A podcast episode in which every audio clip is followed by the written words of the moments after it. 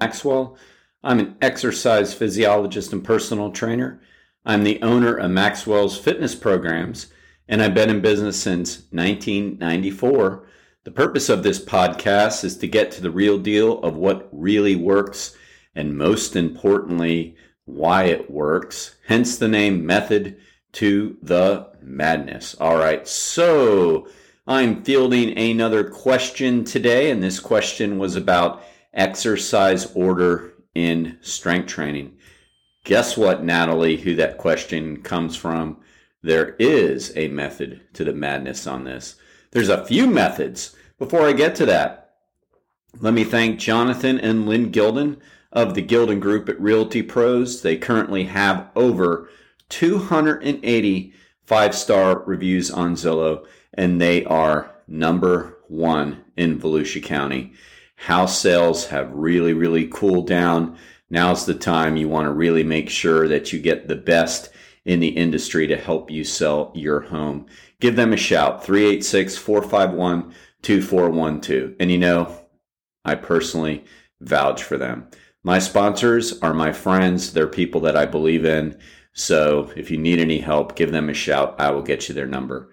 All right. So let's field Natalie's question. Is there a method to the madness on exercise order when it comes to strength training, or is it just all random chaos? Well, I already told you there is a method to the madness. There is some good rules to use regarding order.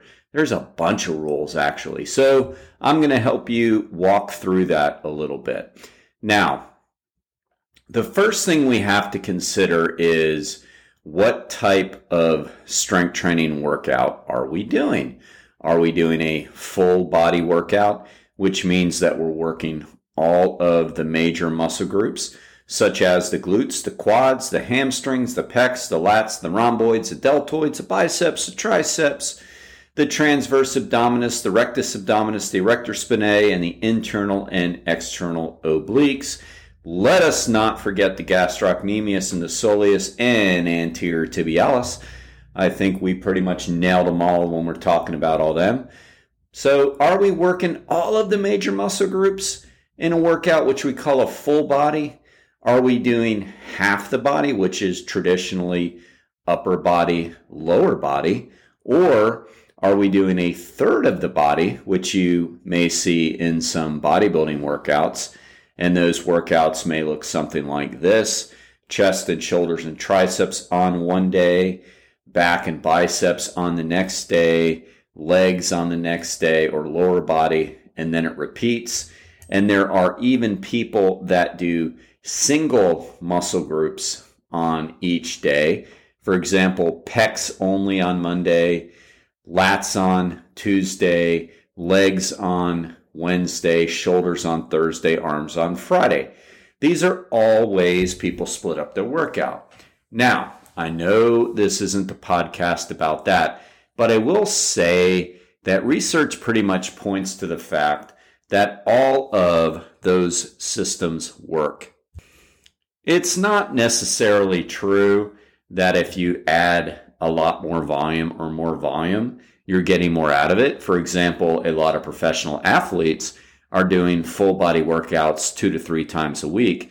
It really just depends on what your goal is and how much time you have. If people like working out every day, uh, like it's their hobby, they enjoy it, and there's nothing wrong with that, then it makes sense to split that workout up so you can work out every day with weights. If you're training for bodybuilding, there are, there is research that states that more volume is better. So you do want to split your workouts up somewhat, but ultimately it doesn't really mean that one level is elite and the other level is a beginner. That's not true. There's elite among all styles and you can be a beginner no matter how you structure your days. All right. But it does matter when we're talking exercise order. All right. So if we're doing a traditional full body workout, and this rule is pretty well established even in uh, all the other forms of training splits as well, you want to start training your larger muscle groups before your smaller muscle groups. So your larger muscle groups, again, are going to be if we're doing a full body, your glutes, your quads, and your hamstrings, they are the largest muscle groups in your body.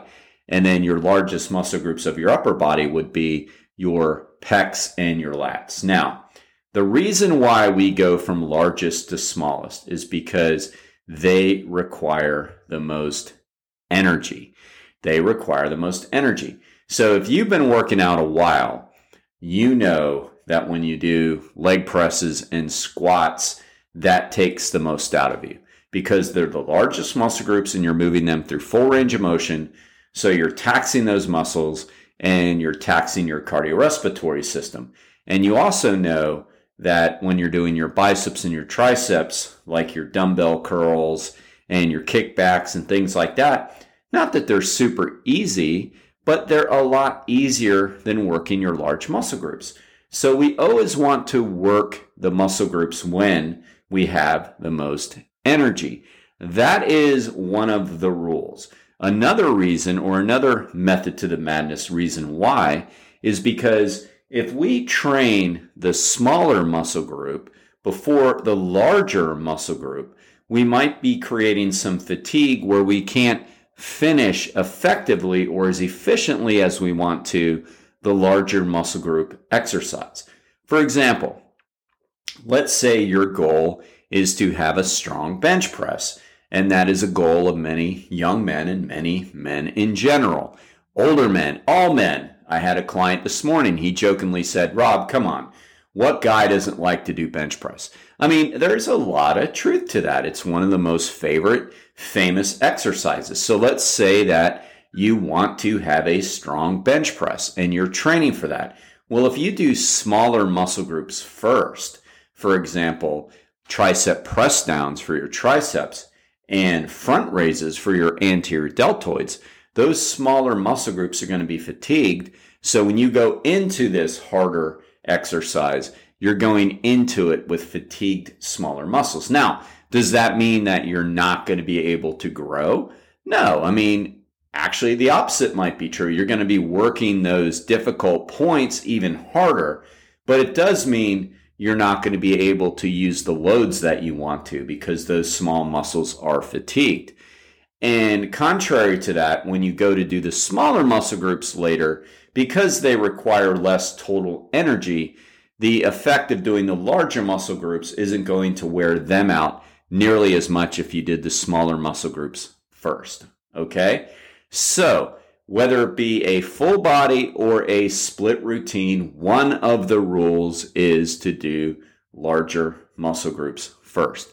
The only time that rule doesn't apply is when you are purposely doing it the other way around because you're trying to bring up a lagging body part. For example, some professional bodybuilders who are not happy with their biceps might train them before anything else because they want to train them with the most energy and the most focus. Because, you know, we all, we're human, right? So we're going to lose a little bit of focus as the workout goes. So they want to make sure that they're giving it their all when it's time, when it's early.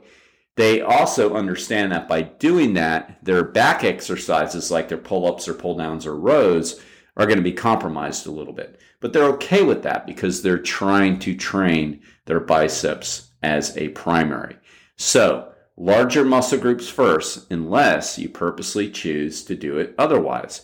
Now, another rule we can use is we should train our compound or multi joint exercises prior to our isolation or single joint exercises. Method to the madness. Why? They require the most skill. So we want to make sure that we have all of our energy and all of our strength when we need them. So multi-joint and compound exercises are the same thing. It's it's just two different words or two different ways to explain what they are. It means that you are doing more than one joint at a time. So for example, a bench press is a multi-joint or compound exercise because you're utilizing both your elbows and your shoulders. A squat is a multi-joint or compound exercise because you're utilizing your hips and your knees. And in that case, your glutes, your quads, and your hamstrings. So every time we're working more than one joint, we're also working more than one muscle group.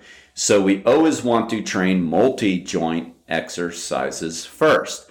Isolation exercises are single joint exercises. An example of that would be like a leg extension, which is the primary muscle group for your quads, and you're only bending your knee and you're only using your quads.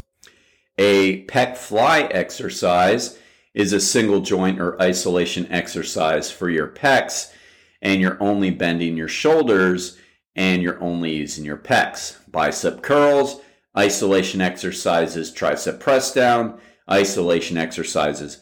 So we want to do multi joint or compound exercises first.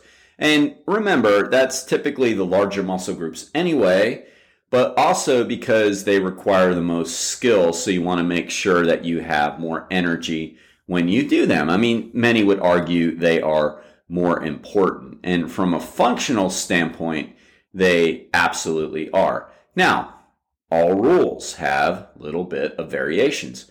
Now, if we want to pre-exhaust an area, and I'll do that with people when I'm working with them to rehabilitate their knee after it's healed, of course, like we pretty much go through standard protocols when we're trying to rehabilitate. But like after that point, and we really want to say stress the quads because a lot of times with knee issues, the quads have become weakened, especially the vastus medialis. Then what I'm going to want to do is do what is called a pre-exhaust exercise. So I'm working that isolation or single joint area first right into a compound exercise to bring up that lagging muscle group to make it work a little bit harder. So for example, I might go from a leg extension, which is a single joint, into a leg press or a squat, which is a multi joint because I'm trying to force that quad into working harder. So basically, it doesn't get any time off. It goes right from the leg extensions, the quads are burning right into a squat or a leg press. Quads are still burning, but now they're getting the assistance of the glutes and hamstrings to help them do a little more work. So every rule has like a little caveat where you can switch it up a little bit. And that's why we would do that. But for the most part, we want to work our multi joint exercises followed by our single joint exercises. And this doesn't matter if we're doing a full body, half body, third, or singles. This rule applies very well. So let's say that somebody is doing one muscle group, like they're doing their lats, as I said earlier, on Tuesday, or their upper back. So in this case, they would do their pull ups, which is a large muscle group, right? The lats and the rhomboids. So they're doing a compound exercise. And then they might do rows, which is another compound exercise. But then they would go into a pullover, which is an isolation or single joint exercise.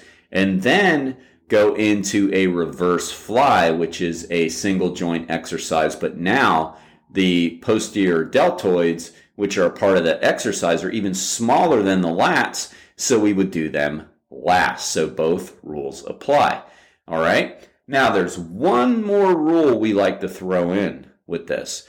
If somebody is doing power exercises such as clean and jerk, power clean, snatches, things that you'll see CrossFitters do or Olympic weightlifters. And Olympic weightlifting is a sport, doesn't necessarily mean they're in the Olympics, although it is in the Olympics. Those exercises are used in that type of sport. Again, power cleans, cleans, clean and jerks, and snatch. So it is a powerful movement. Those exercises plus other form of exercises that are power based, such as plyo jumps, jumping up on boxes and things like that, should always be done first. All right. So if somebody's doing that kind of a workout, like let's say they're an athlete preparing for sport, and they're doing all of this stuff. In other words, they're doing plyometrics, they're doing power movements, they're doing strength training traditional. You would start with the power movements first, the weightlifting movements first, like clean and jerk and snatch or box jumps or whatever. Then they would go into compound and multi joint exercises, and then they would finish with isolation exercises. Okay. So those are like the three rules largest to smallest, multi joint to single joint, power to compound to isolation, Natalie. So list those. Just like you make me highlight in my music book as you're teaching me piano, I want you to go back to the show notes and highlight this because that's how we learn. And I really do appreciate the question. But now I got to finish this with like the reversal of this. Like, what if all this isn't true? Well, it is, but also keep in mind that we don't always have to be so regimented. Like, there's a time when we can violate these rules a little bit. In other words, I already explained the method to the madness why we do these things, and in most cases, it comes down to energy preservation, both mentally and physically. But you know, there are times when things just don't work out. I mean, if I'm training a client and Ellen or somebody else is training a client, and all of a sudden an exercise we were going to go to, and it might have been, say, like an isolation exercise, and it's not open and rather than like ruin somebody else's workout or whatever i know like it's not really a huge deal. Like the important thing is that we're working out. The important thing is that we're training. The important thing is that we're working on our form and getting better and all these things so like we don't have to be so anal about this if things don't work out that it, it's not the end of the world if we just all of a sudden like go from isolation to compound because that's simply what's open in the gym. I mean, you know, if some of you work out at these big box gyms where you go and it's packed on a Monday and oh man, I got to do all of my compound first and it's like it's not working out. It's like, well, you know what? There's nobody back in the arm area and the dumbbell racks and the press down areas. You know, I'm going to start with them. I mean, come on, that's okay. So, like, I don't want you to think that it always has to be this perfect. I mean, when I write workouts for people, I always write them as perfect as I know to do. But I also always tell people, look, like the important thing is that you're doing this. So, like, if the order doesn't work out, it's not the end of the world. Like, there are principles that we follow that as long as we're following them, we're good. And I've, you know, I've talked about these a lot, but like over, uh, um, overload, sorry, and progression and things like that. Like, if we're overloading on a regular basis, I mean, we're good. I mean, who cares if we ended up doing our barbell curls or our dumbbell curls before we did anything else? I mean, sometimes it's good just to mix it up like that. But those are the rules. Just understand that, like, the spirit behind the law is what's most important, and you don't have to be a slave to it if it's not working out. Like, I would hate for you to go to the gym. This isn't, I'm not speaking directly to Natalie who asked the question here because I know she wouldn't do this, but I would hate for someone to go to the gym and go, oh, you know, all those things I was going to do first are taken, so I'm out of here. I mean, no, no, no, of course not.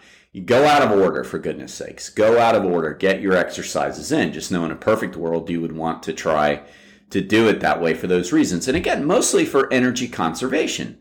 You know, do the hard stuff first. I mean, that's a good rule of thumb for life anyway. Like, do the hard stuff first. And then like the easier stuff is those icing on the cake. I mean, if you're a guy who doesn't like to pump out their biceps and shoulders at the end, you know, high reps, we do that with most people. You know, maybe uh, ladies uh, are a little more focused on the abdominals or whatever. I mean, it's just the way it is, right? And who doesn't mind doing like some crunches at the end, which is a really easy exercise, right? So, like, it, it just use it, think of it like kind of from a common sense standpoint and it should work out for you very good. Speaking of common sense, if you have any common sense at all, you will be using Overhead Door of Daytona Beach because they are the best. They have the best door, and most importantly, they have the best service. I mean, that's what matters to me is customer service. Anything I buy, customer service. There's a certain big store in town that sells a lot of appliances and stuff. I'm not going to defame them, but let me tell you, I hate to buy anything there because their customer service is so bad, right? I mean, I think a lot of you feel the same way, maybe not about the same store. But anyway, Overhead Door of Daytona Beach is the absolute best. If you ever have an issue, they're out there in a blink. And they can be reached at overheaddoordaytona.com.